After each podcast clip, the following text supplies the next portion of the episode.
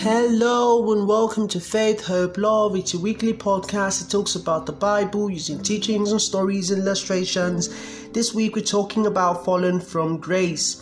The Galatian people had been indoctrinated over time into a ritual of sacrifices and activities prescribed by the law for their cleansing, atonement, etc. In Galatians 3, verse 1, Paul bemoans their retrogression to their old ways when he said, O foolish Galatians, who had bewitched you, that you should not obey the truth before whose eyes Jesus Christ had been evidently set forth, crucified among you. This only would I learn of you. Receive ye the Spirit by the works of the law or by the hearing of faith?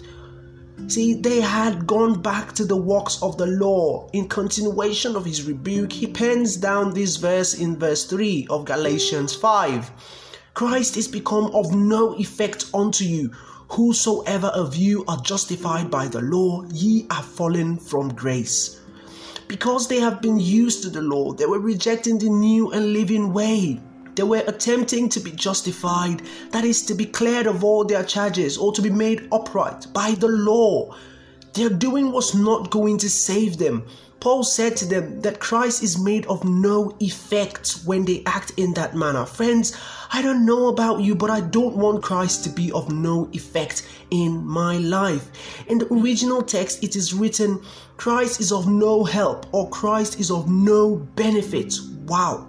That's a shocking place to be. You are not made right by your works. A thousand times no. Paul says that if we have a mindset that tells us that we are justified because of doing A or B or C, he says that we have fallen from grace. In Paul's life, he said in 1 Corinthians 15, verse 10, But by the grace of God, I am what I am. Fill in your name. It is by the grace of God that I am holy. It is by the grace of God that I am saved. It is by the grace of God that I have a happy home. It is by the grace of God that I have a good job. The list goes on and on and on. The Bible says in Ephesians 2 8 9, For it is by grace that ye have been saved through faith and this not from yourselves, it is the gift of God, not by works, so that no man can boast. I pray for you that as you make strides in your life, you will always remember that it is by the grace of God.